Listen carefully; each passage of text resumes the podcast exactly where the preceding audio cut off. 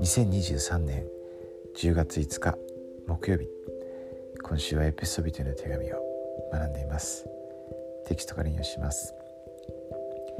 神はすべてのものをことごとくキリストにあって一つに着せしめられる。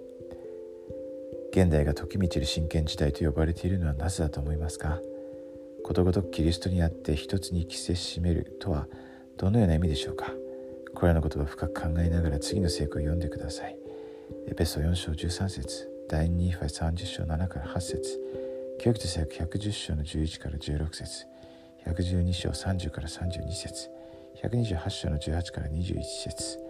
これらの言葉について自分自身の言葉で説明を書くよう促しを感じるかもしれません。デビッド・エベドナはことごとくキリストにあって一つに着せしめる。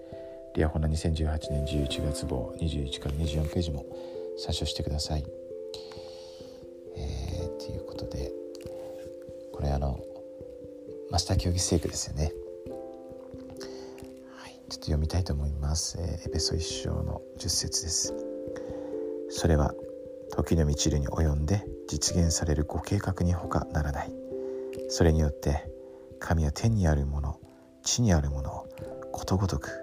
キリストにあって一つに着せしめようとされたのである。えー、まさにこの神様の技、えー、回復の技ですね。えー、今から約にひゃくねんまえですね、こう始まって、えー、そして、え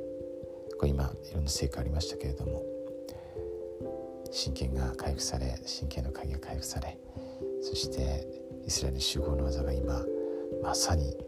えー、ものすごい勢いで進んでいます。総大会でも、えー、大阪のですね神殿の発表がされました。えー、素晴らしいですね。そして、えー、この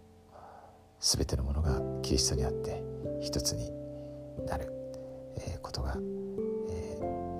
これからこう従事していくわけですね。主の最高臨が、まあ、その前にこの患難の時代があって、そして、えー、伏線年が来るわけです。今私たちはその真っただ中にいるわけですよね。ですからあのー、それを自分に当てはめると、本当に小さな簡単なこととしてこのミニスタリングの技をえー、ミニスタリングをしていくこと、えー、それが本当に大事だということですよね。福音を分かち合ったり、えー、死者を救うために、えー、経済を探求したり、神殿に参入したり、また、えー、他の人々にですねいろんな方法で使えたり、ミニスタリングしたり、えー、そしてこの制約の道を忠実に歩み、心から悔い改めること、謙遜になること、清くなること、本当に大切ですね。そして何よりもイエス様のような、天皇様のようなその愛をですね育んでいくということ、そしてまさにそのお二方のようになるということです。それが永遠の命だと主は教えられました。今回の総大会でもネルソン大会者の言葉、本当にすごいですね。はい、もう霊感されている言葉、えー、日の境を思いを持つということです。今日一日私たちがその技に携わることができますように心から祈ります。ジョセフ・スミスを通して回復された福音が真実であることを心から明かします。イエス・キリストは私たちの救い主、あがない主です。末日へとイエス・キリスト教会は彼の文字通りの教会であり、王国です。そして主は本当に今、本当に大きな大いなるですね、えー、栄光を携えてこの地上にまさにこう戻って来られる、えー、本当に間近な時で、その時が刻一刻と近づいています。もう待ったなしですね。必ずその日が来ます。近づいています。私たちが本当にそれを心から望んで、